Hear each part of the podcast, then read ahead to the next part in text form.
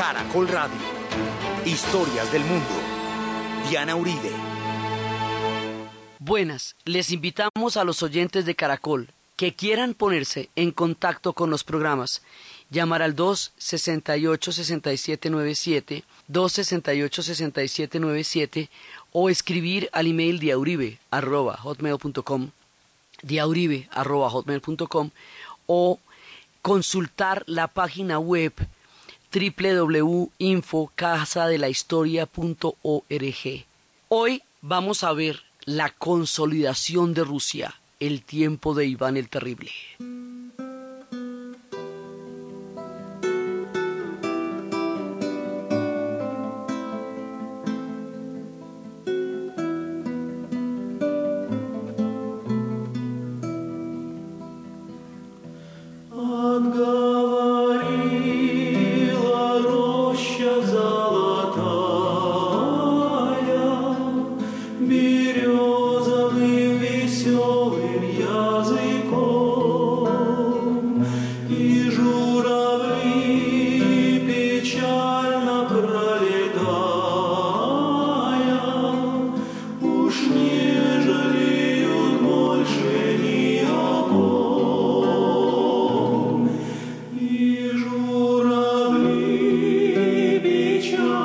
Pasada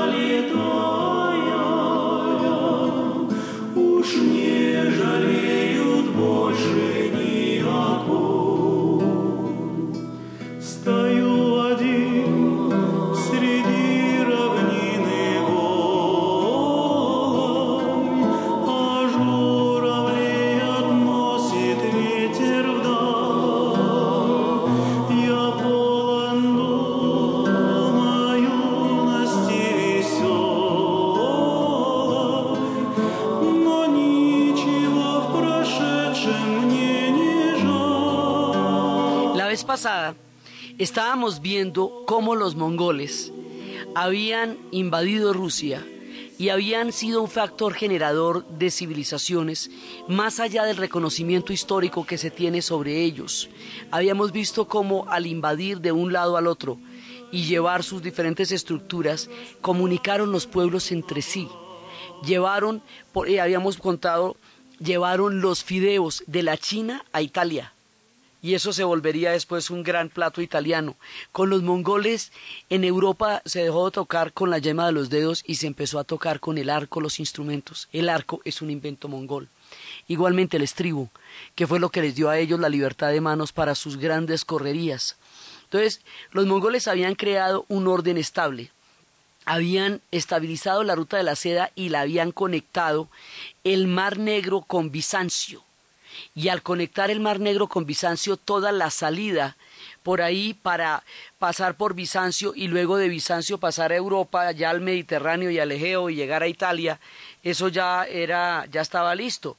Entonces fue, ellos estabilizaron esa ruta de tal manera que cuando Marco Polo fue, él encontró un orden totalmente eh, llevadero, fue como una de las épocas en que mayor transitabilidad tuvo la ruta de la seda, tanto que hoy día no es así. Hoy día usted no se puede echar una vuelta por la ruta de la seda como se la podía hacer en tiempo de los mongoles, porque Hoy día por ahí pasa, eh, eso está, eh, hay, hay, sectores que son sumamente candentes en términos de conflictos porque la ruta de la seda atraviesa todo el Asia Central y en el Asia Central, pues ahí, por ejemplo, una parte de la ruta de la seda pasa por Afganistán. Entonces, la ruta de la seda era la que había creado todo el puente entre civilizaciones y había en sus tiempos más extensos llegó desde Nara, atravesó toda la China, llegó al Valle del Pamín y como toda esa zona la van a coger los mongoles, entonces desde China, desde la Mongolia interior y China, pasando por Bizancio, hasta llegar a Bizancio, todo eso lo tienen los mongoles. Entonces ellos conectan, como vienen del Asia, van a conectar lo que es la parte del Mar Negro, que son todos esos ríos que hemos visto, la van a conectar con Bizancio. Y al conectarla con Bizancio, ya la sacan para Europa. Y es uno de los momentos en que la ruta de la seda realmente recorre todo su esplendor. Y habíamos visto que la ruta de la seda cuenta la leyenda de los chinos, que había una chica que, cuyo padre había salido a la guerra hacía ya cuatro años y ella, desesperada, dijo que se iba a casar con el primero que trajera a su padre. Al cabo de cuatro años el padre llegó en un caballo. Ella lo recibió con mucho amor, ella y su esposa y la esposa que estaban totalmente desoladas. Y luego el caballo empezó a relinchar desesperado en el establo y ella le contó al padre que ella había prometido casarse con el que la, trajera y que por lo tanto le tocaba casarse con el caballo. Semejante juramento no se podía cumplir. Así que mataron al caballo y pusieron la piel sobre la grama. Cuenta la leyenda que una vez ella pasó cerca de la grama y el la piel del caballo la envolvió y la subió a un árbol en forma de morera. Y ese es el origen de la seda que haría posible esa ruta. Entonces esa ruta existe desde la antigüedad. Esa ruta fue cuando los romanos por primera vez quedaron paralizados frente a los ejércitos de los griegos, no por la no por la fuerza de sus armas, sino por la núbil belleza de los estandartes de la seda que pendían de los, de los, de los ejércitos de los persas. Esta ruta va a durar mucho tiempo, pero durante los mongoles, va a tener una de sus mejores etapas porque ellos la van a estabilizar muchísimo y por eso es que decimos que cuando Marco Polo llega por toda esa zona encuentra un lugar perfectamente estable y transitable. Entonces, los mongoles van a ser un factor de civilización, como estábamos viendo la vez pasada, no solamente un factor de barbarie, si sus invasiones eran aterradoras de eso no hay ninguna duda, y es la memoria de esas invasiones la que queda. Pero la historia de los mongoles normalmente nos la cuentan los pueblos sedentarios, y los pueblos sedentarios fueron a, a quienes ellos atacaron, que es lo que pasa también con los vikingos, que la historia la cuentan desde los pueblos que fueron atacados por los vikingos, y por eso se ve como un pueblo bárbaro cuando los vikingos tenían una organización social y política avanzadísima. Los mongoles no eran avanzados en sí mismos, sino que eran capaces de transmitir y asimilar las influencias y con el recorrido y el trayecto tan grande que tuvieron, pues van a poder asimilar la historia de muchos pueblos. Van a durar 250 años en Rusia y van a, de ellos es que vienen los tártaros. Entonces, desde el punto de vista de los mongoles, esta fue para ellos una edad dorada. Ya en China habían tenido una dinastía que se llamaba la dinastía Yuen, se habían convertido al Islam, habían esparcido el Islam por muchas zonas. Y aquí en Rusia, ellos estaban en, eh, tenían un control sobre lo que era la horda dorada. Y la horda dorada es como la, la fuerza de los mongoles. La horda dorada va a tener un dominio durante mucho tiempo y luego se va a fragmentar. Y cuando se fragmenta, es cuando se va a fragmentar en el canato de Crimea, en el canato de, eh, en el canato de Siberia, en los diferentes, en, en, cada uno de esos canatos, y el problema es sacarlos de ahí y empezar a formar Rusia. Entonces, para poder formar Rusia hay que sacar a los mongoles porque los mongoles desde el punto de vista de la historia de la Horda Dorada, pues eh, eh, fue su mejor momento, ¿cierto? Y la llegada a Rusia para ellos es una cosa importantísima. Pero desde el punto de vista ruso, que es donde estamos contando la historia, pues eran los invasores, eran los que directamente se oponían a la, a la consolidación y a la grandeza y a la formación de una Rusia grande. Entonces, había que vencer a los mongoles para poder lograr crear una Rusia ya, digamos, estable, que se pudiera unificar, que pudiera ya consolidarse como tal, porque eran una fuerza a la que ellos tenían que tributar. Entonces ellos hay que, hay que a los mongoles de ahí para que más bien los mongoles les tributen a ellos y no ellos a los mongoles. Esta presencia de los mongoles en Rusia esta estructura de canatos y la dominación de la Horda Dorada le van a dar ese toque asiático a los rusos. Porque nosotros ya estábamos hablando de ellos desde los griegos, desde los escitas, desde los varegos, desde los eslavos. Ahora se nos añade un nuevo elemento, que es el elemento tártaro, que es como le vamos a decir a los mongoles en Rusia y ellos se van a quedar. Una vez que sean derrotados, los ejércitos serán derrotados, pero los pueblos van a permanecer allá, mezclándose con la población, dándole el carácter asiático. A Rusia hemos hablado de ella como país euroasiático. El término asiático para ellos viene con la presencia durante 250 años de los mongoles en la zona y toda la influencia que ellos tuvieron en términos de la consolidación y de, y de la formación de Rusia. Entonces, Habíamos visto la vez pasada cómo Alexander Nevsky es el primer gran unificador. Primero porque logra parar a los mongoles y luego porque va a derrotar a los caballeros teutones en una batalla, estábamos hablando en 1200 y pico, en una batalla en la que por primera vez la infantería es capaz de derrotar a la artillería pesada, que en ese caso eran los caballos, porque los hacen pelear sobre el lago. Mucho tiempo después los arqueros ingleses derrotarían a los franceses en la batalla de Crécy y eso sería otro momento en que la infantería derrotara a la, a la caballería pesada. Pero la primera vez que eso sucedió fue en el lago con Alexander Nevsky, cuando el peso de los caballos de los caballeros teutones los hicieron hundirse en el lago que se deshielaba y de esa manera se les pudo vencer. Alexander Nevsky se va a convertir en santo Santo para los rusos no es aquel que haya sido necesariamente piadoso, bueno y entregado a los demás, sino aquel que haya defendido a la Santa Madre Rusia, porque para ellos lo que es sagrado es la tierra, la madre.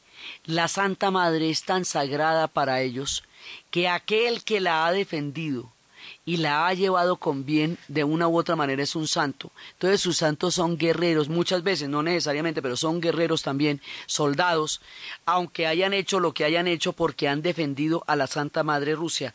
Todo este imaginario de la Santa Madre es importantísimo, porque es en nombre de ella que ellos van a hacer absolutamente todo. Desde esta época hasta la Segunda Guerra Mundial ellos están defendiendo a la Santa Madre Rusia siempre y es muy importante porque para que ellos vayan a formar un Estado nacional y se vayan a unificar, tienen que adorar esa tierra. Para convertirse en potencia tienen que adorar esa tierra fría como es, la tundra, semejante estepa, y la veneran. Para ellos es absolutamente sagrada. Este factor de amor a la tierra es absolutamente preponderante para la formación de un Estado nacional y para la formación de cualquier potencia. Si ellos llegan a amar como aman esa estepa, faría como es esa tundra, imagínense lo que diríamos nosotros que nacimos en una tierra verdaderamente bendecida y hermosa.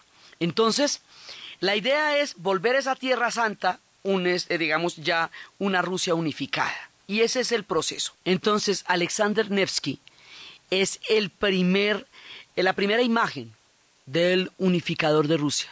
Es el primero que va a crear ese imaginario de esa unificación y por eso lo van a considerar santo. Después de eso viene otro proceso, que es el que nos va a llevar ya a, la, a la unificación como tal.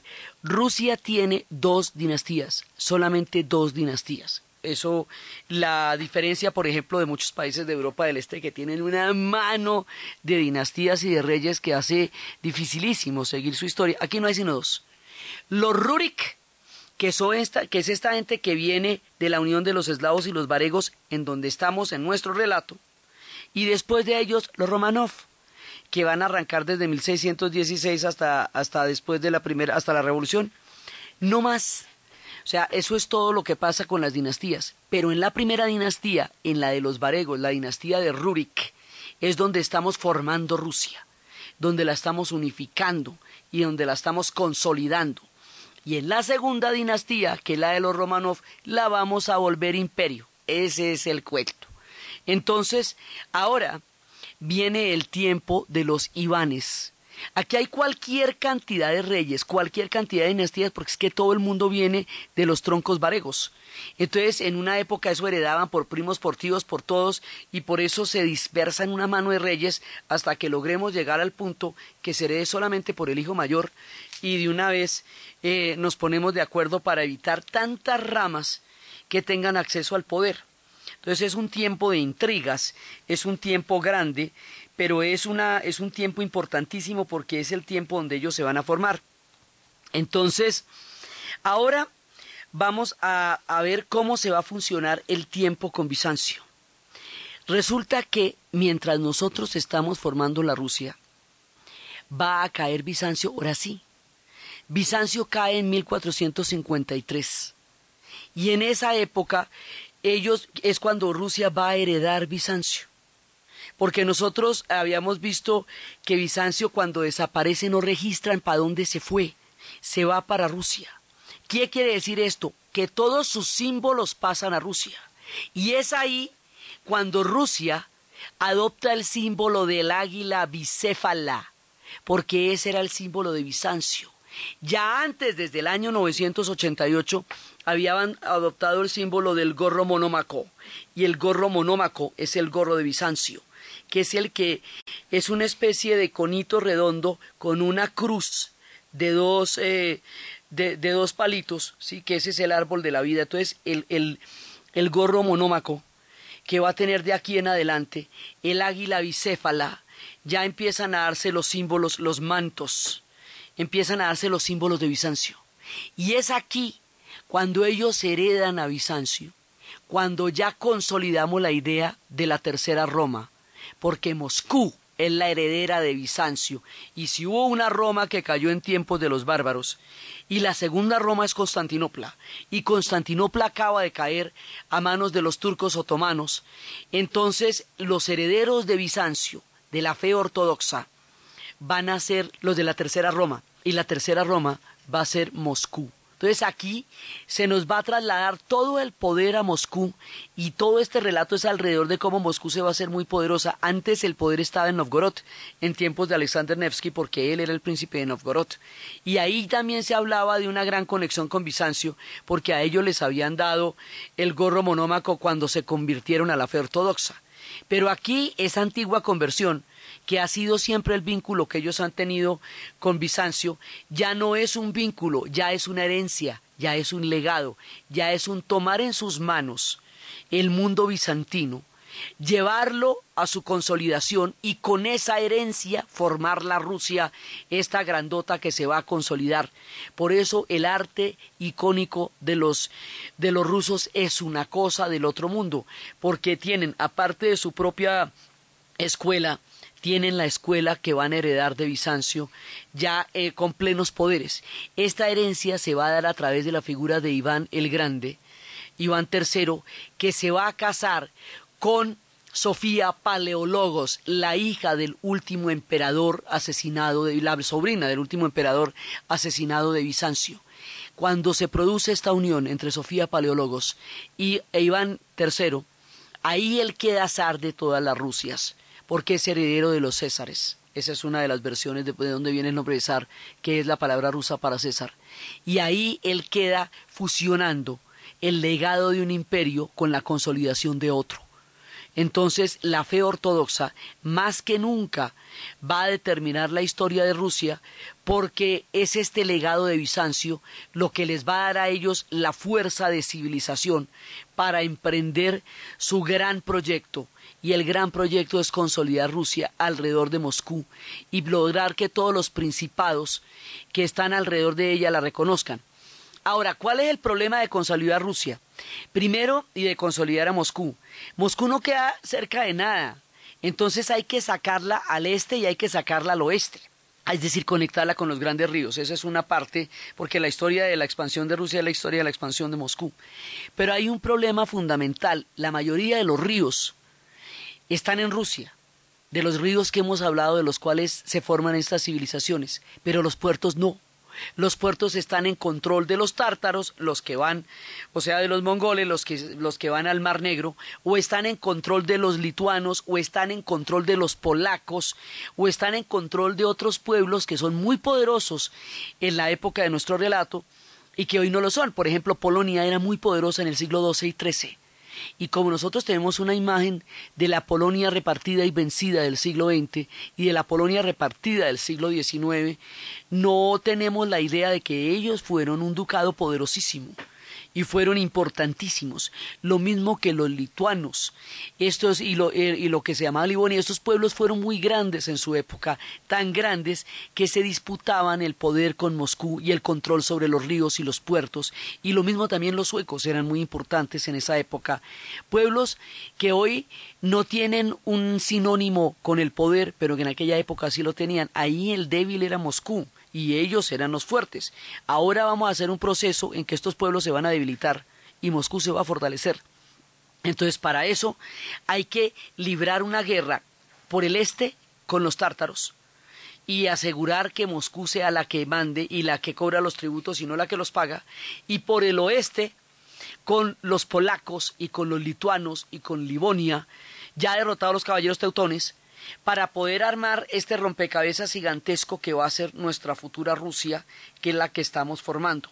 Ese es el proceso que van a consolidar los dos Ivanes, Iván III el Grande, y ese proceso va a llegar a su punto máximo y a su punto de mayor crisis, las dos cosas a la vez, con Iván el Terrible.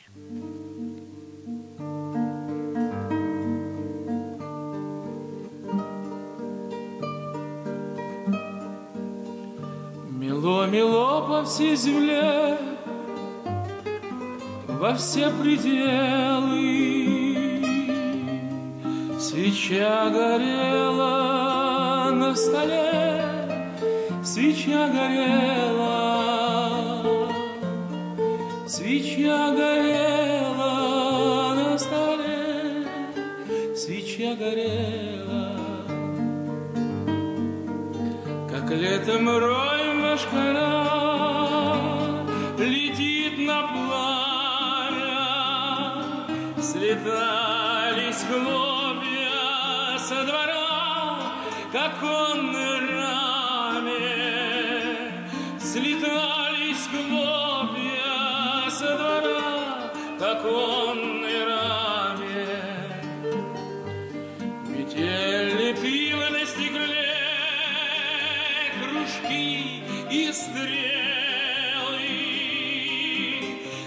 Свеча горела на столе, свеча горела, свеча горела на столе, свеча горела.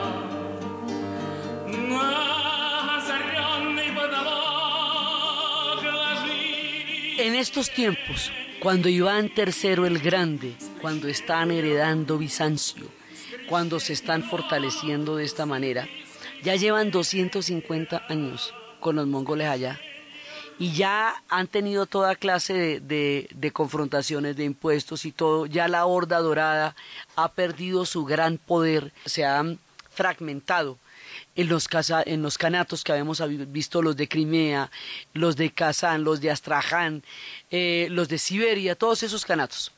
Entonces ahora hay un momento en que vamos a hacer la batalla definitiva, la batallota total. Esa batalla es a ambos lados del río Ugra. A un lado están todos los ejércitos de Iván III, completamente eh, armados ya a las orillas del río. Al otro lado están los ejércitos mongoles, todos dispuestos a una batalla feroz y total. Y estamos en el año de 1480, cuando eso ocurre. Y esa batalla va a definir el destino de los unos y de los otros.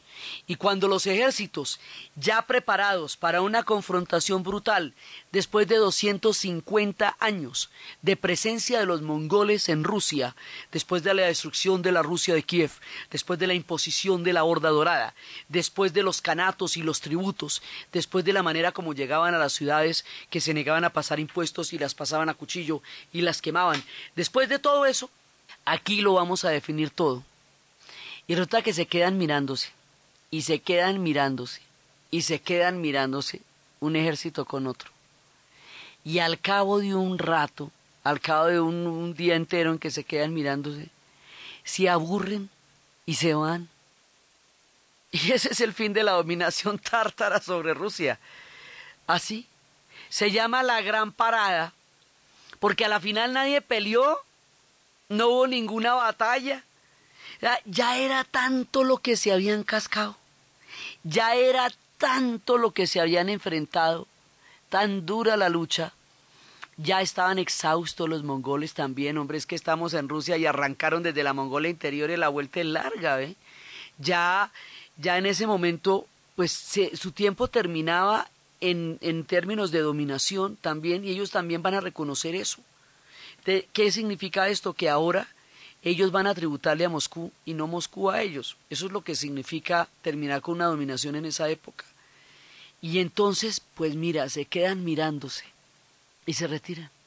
Y así termina el dominio tártaro sobre Moscú en términos de influencia, de tributación y de poder.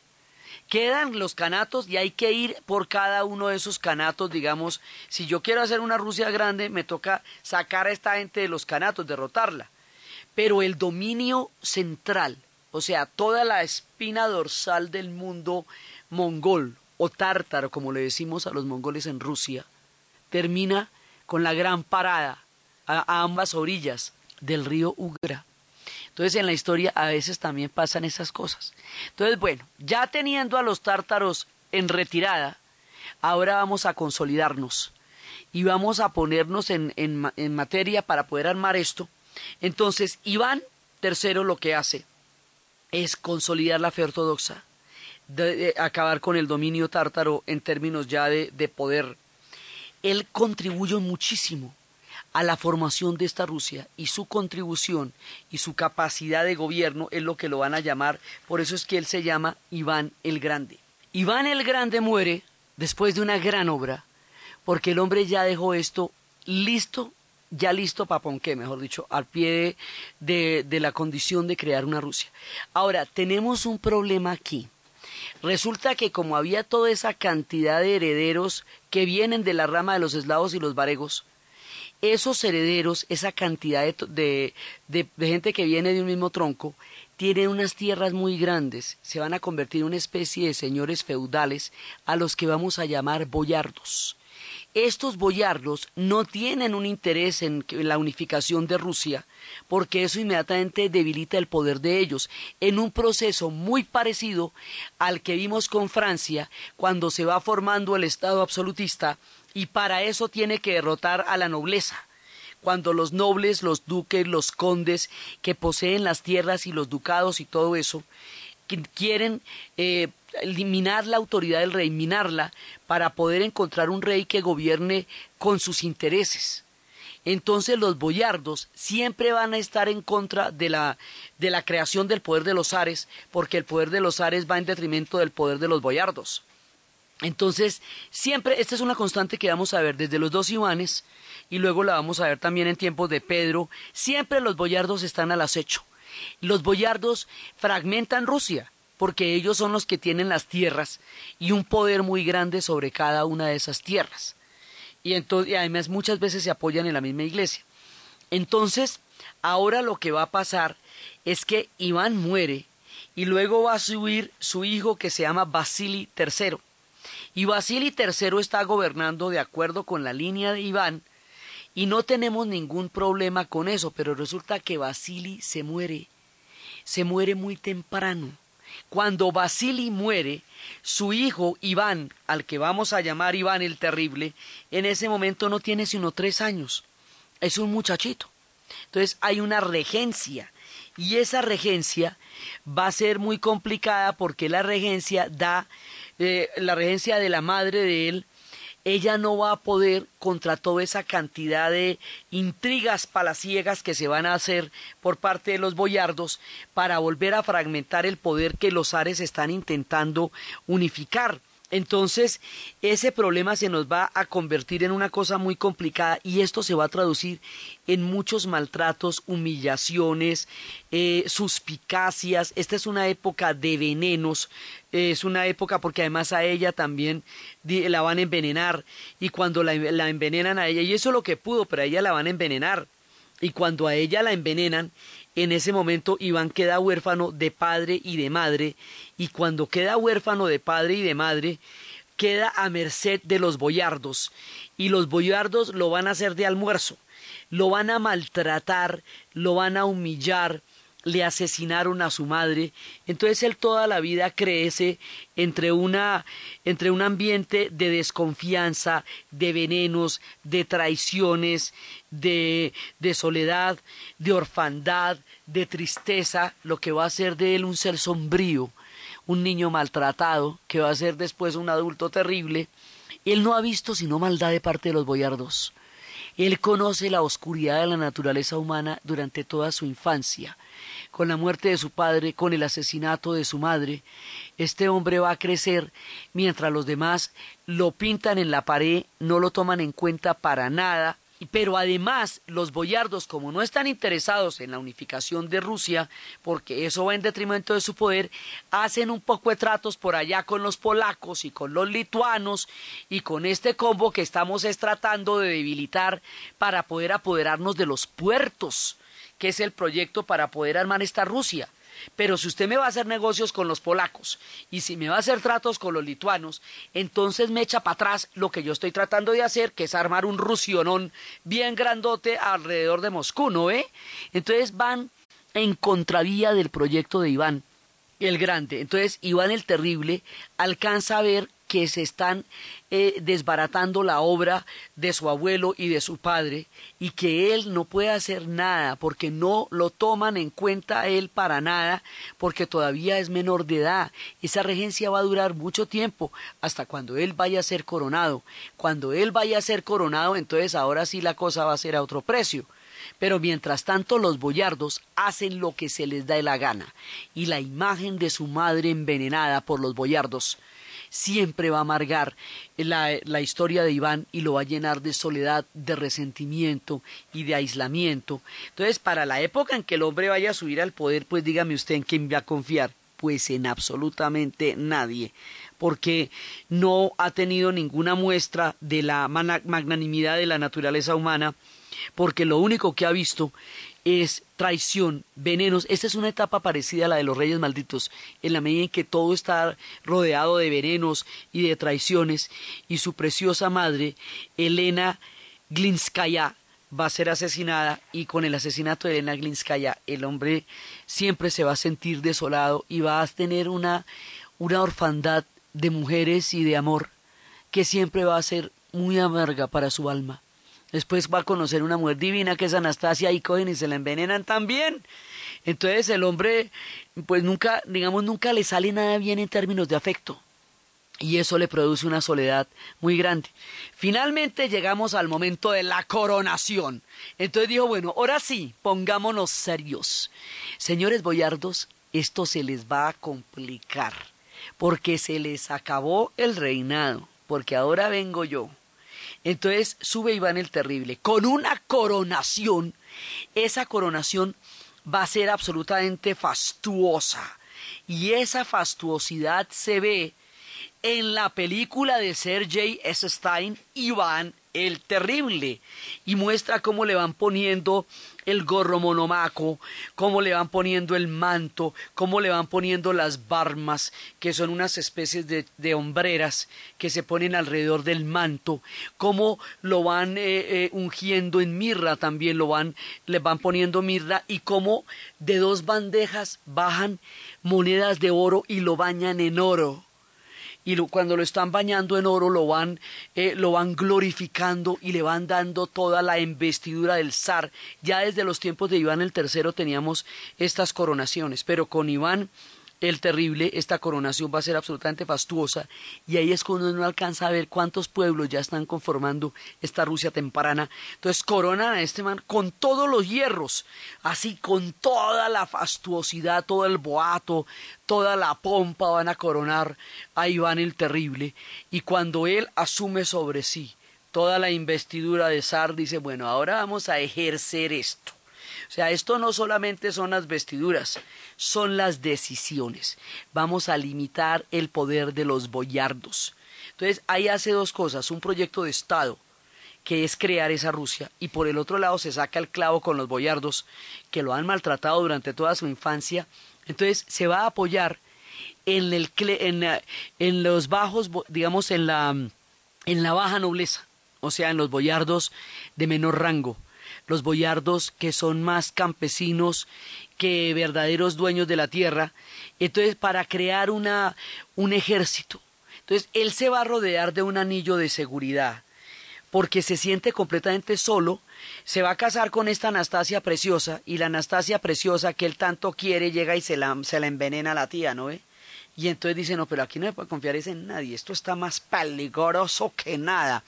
Entonces le recomiendan que se haga un anillo de seguridad y el hombre se va a armar un anillo de seguridad que es un ejército personal terrible, con una policía absolutamente terrible, que va a crear cualquier cantidad de matanzas y de terror, de terror. Con ellos tienen, tienen en sus caballos la cabeza de un perro y una escoba para barrer y roer el poder de los boyardos.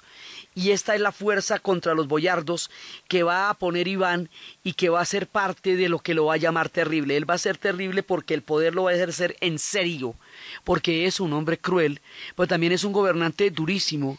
Digamos, él tiene muchísima contribución a la formación de Rusia, a la formación de esa Rusia que tanto están planeando.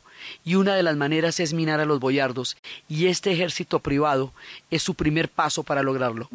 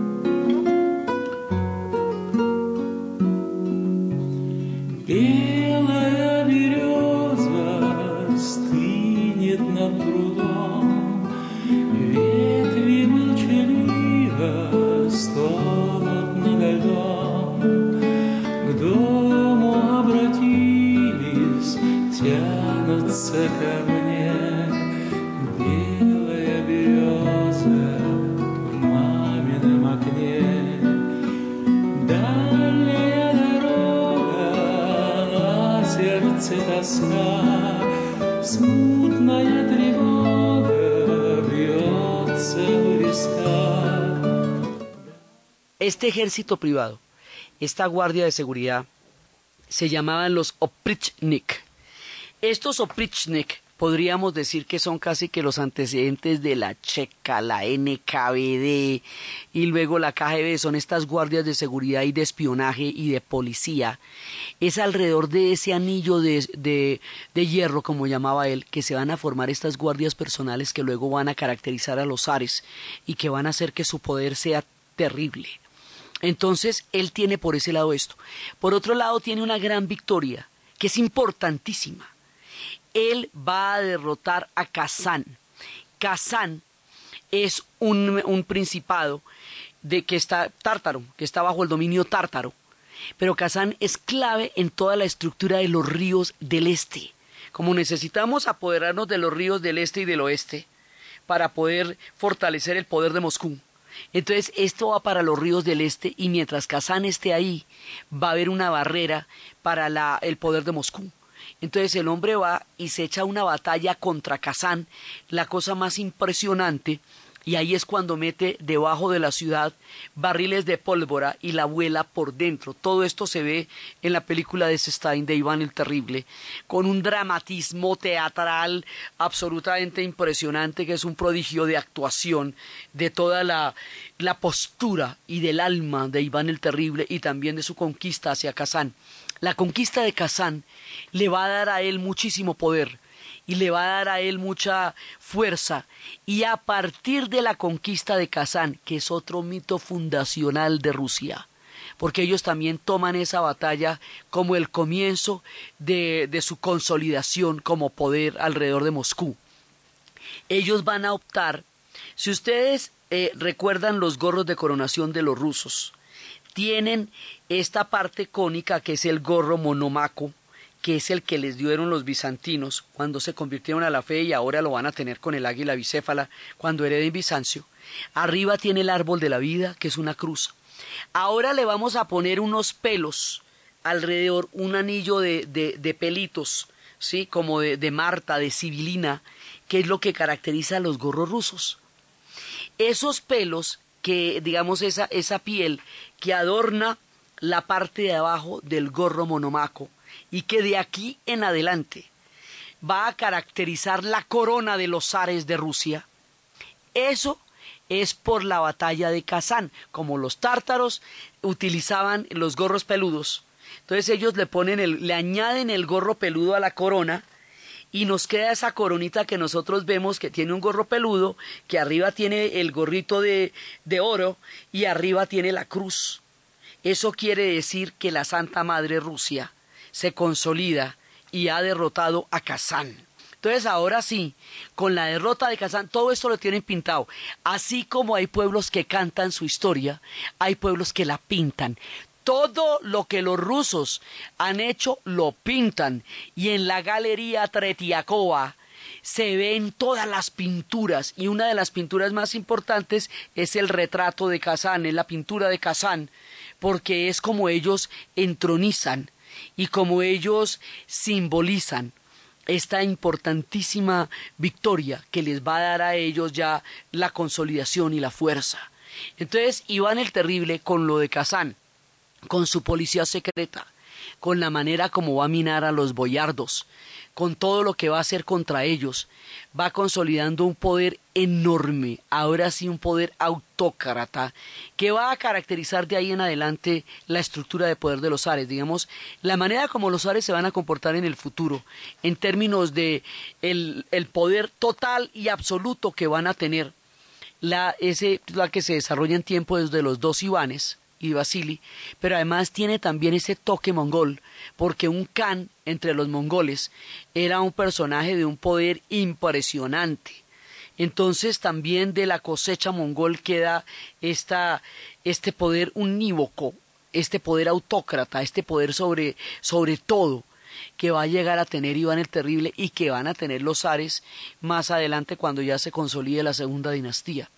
Entonces, Iván es un tipo que, digamos, ya tiene el control de su gran proyecto. El hombre tiene un gran proyecto, era un tipo muy ilustrado. Él hizo, la, eh, hizo muchísimo eh, por difundir la, eh, la invención de la imprenta. Era un hombre increíblemente culto, digamos, esa imagen tosca y salvaje que nos dan de Iván. Lo que pasa es que él era cruel. Era un hombre cruel y era un hombre atormentado en su alma. Hay cuadros que muestran las sombras de los hombres que él mandó matar y dicen que la segunda parte de la película de Stein, Iván el Terrible, fue prohibida durante la época del estalinismo porque a Stalin le recordó algo. Sí, como que Stalin se lograba parecer a Iván en términos de la consolidación de poder a través de la purga y de quebrar todos los poderes que se le hubieran opuesto en su consolidación del proyecto de la Santa Madre Rusia. Entonces, Iván, como todos los ares de aquí en adelante, para poder entender sus acciones, hay que entender que su amor es por Rusia, por Rusia en todo sentido. Ese amor los va a llevar a hacer unas cosas absolutamente brutales, pero las van a hacer en nombre de Rusia. No era un tema personal, eh, porque su proyecto era Rusia, pero el tema con los boyardos sí era el resentimiento de toda su infancia y la manera como él vio que los boyardos, a través de venenos, conjuras, traiciones, alianzas, pactos y entregas, del país que con tanto trabajo están intentando construir, habían erosionado la obra que él intentaba recuperar. Iván sí va a lograr todo lo que se propuso. Iván va a lograr, digamos, consolidar este poder. Y va a llegar a un punto de gran, eh, digamos, de gran fuerza todo el proyecto de los rusos. Pero el destino le será adverso, ya casi en la hora final.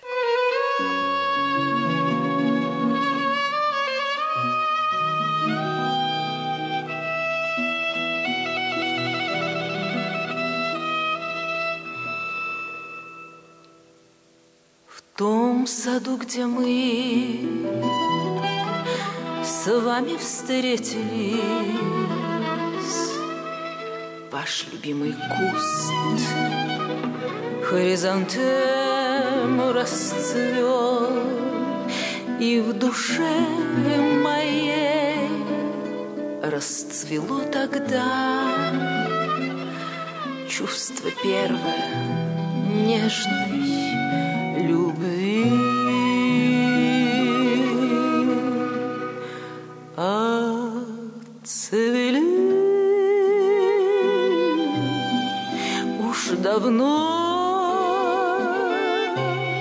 va a tener dos hijos.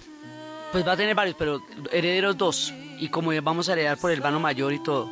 Resulta que uno de los hijos es retrasado mental. Tiene una imposibilidad para gobernar. Y el otro es un hijo perfectamente bueno. Está en buenas condiciones. Iván va a tener una pelea con él. Va a tener una rabia de esas terribles que le, daba, le daban a Iván el temible, como le dicen en Rusia, o el terrible como el mundo lo conoce. y en la rabia va a matar a su hijo a golpes. Y el asesinato de su hijo a él le ensombrece el alma para siempre. El cuadro, el retrato que hay en la pintura de Iván llorando sobre su hijo muerto, con la cara totalmente ensombrecida, es completamente desgarrador, porque es la expresión de un hombre que acaba de hacer algo terrible, terrible, realmente terrible, y lo mata a su pobre hijo, y el pobre muchacho muere, y con eso muere el heredero al trono, porque el que va a seguir no está en capacidad de gobernar. Como no está en capacidad de gobernar, como va a tener un problema grave de limitación de inteligencia, eventualmente va a tener que formársele una regencia, que en un principio la va a hacer Boris Gudonov, y que van a haber una cantidad de rumores sobre hijos que tuvo Iván que tenían derecho a ese trono, que eran Dimitris, y llamamos varios porque aparecían las historias del falso Dimitri, que, yo soy Dimitri el hijo de Iván, y otro aparecía que yo no, que soy yo Dimitri el hijo de Iván, y entonces viene la época de los falsos Dimitris y de Boris Gudunov. Boris Gudunov va a lograr mantener esto durante algún tiempo y hacer posible una transición. Pero con la muerte de Iván el Terrible y con el asesinato previo de su hijo, se acaba la dinastía de los varegos y de los eslavos, la dinastía de Rurik y la dinastía que habíamos conformado con tanto trabajo a partir de esta fusión y que había logrado derrotar a los mongoles y a los caballeros tártaros y que ya tenía en una posición eh, relativamente dominada a los lituanos y a los polacos que eran sus enemigos en ese momento. Mejor dicho, toda la obra que hizo Iván, todo lo que trató de consolidar, lo pone a la deriva con su muerte al fin de la dinastía. Por eso les digo que él fue el artífice de la unificación de Rusia, pero también el generador de su caos, porque mata al descendiente de los varegos y los eslavos, que es su hijo, y él también va a morir. Entonces, después del tiempo en que Boris Gudunov va a lograr, digamos, retomar esto que, que se empieza a resquebrajar, después va a haber un periodo de caos, lo que llaman el tiempo caótico, que va a desembocar después en el ascenso al trono de una nueva dinastía que se llamará la dinastía Romanov y que va a gobernar a Rusia desde entonces hasta la Revolución y la Primera Guerra Mundial. Entonces la historia de cómo pasamos estos años turbulentos, de quién es Boris Gudunov, de la leyenda de este Fiodor, hombre de hermosa alma y escasa inteligencia, de los falsos Dimitris y de todos estos conjuras y todas estas traiciones que los boyardos tienen preparadas para el tiempo de caos que se avecina hasta llegar a la formación de una nueva dinastía es lo que vamos a ver en el siguiente programa. Entonces, desde los espacios de la Horda Dorada, del Ganato de Crimea, del Canato de Siberia, desde los espacios de Kazán, de Sofía Paleólogos, de Iván el Grande, de la herencia de Bizancio, del gorro monómaco, de la miserable infancia de Iván el Terrible, de su poder, de sus ejércitos privados y del proyecto siempre eterno de crear y fortalecer esta Santa Madre Rusa en la narración de Ana Uribe, en la producción Jesse Rodríguez. Y para ustedes, feliz fin de semana.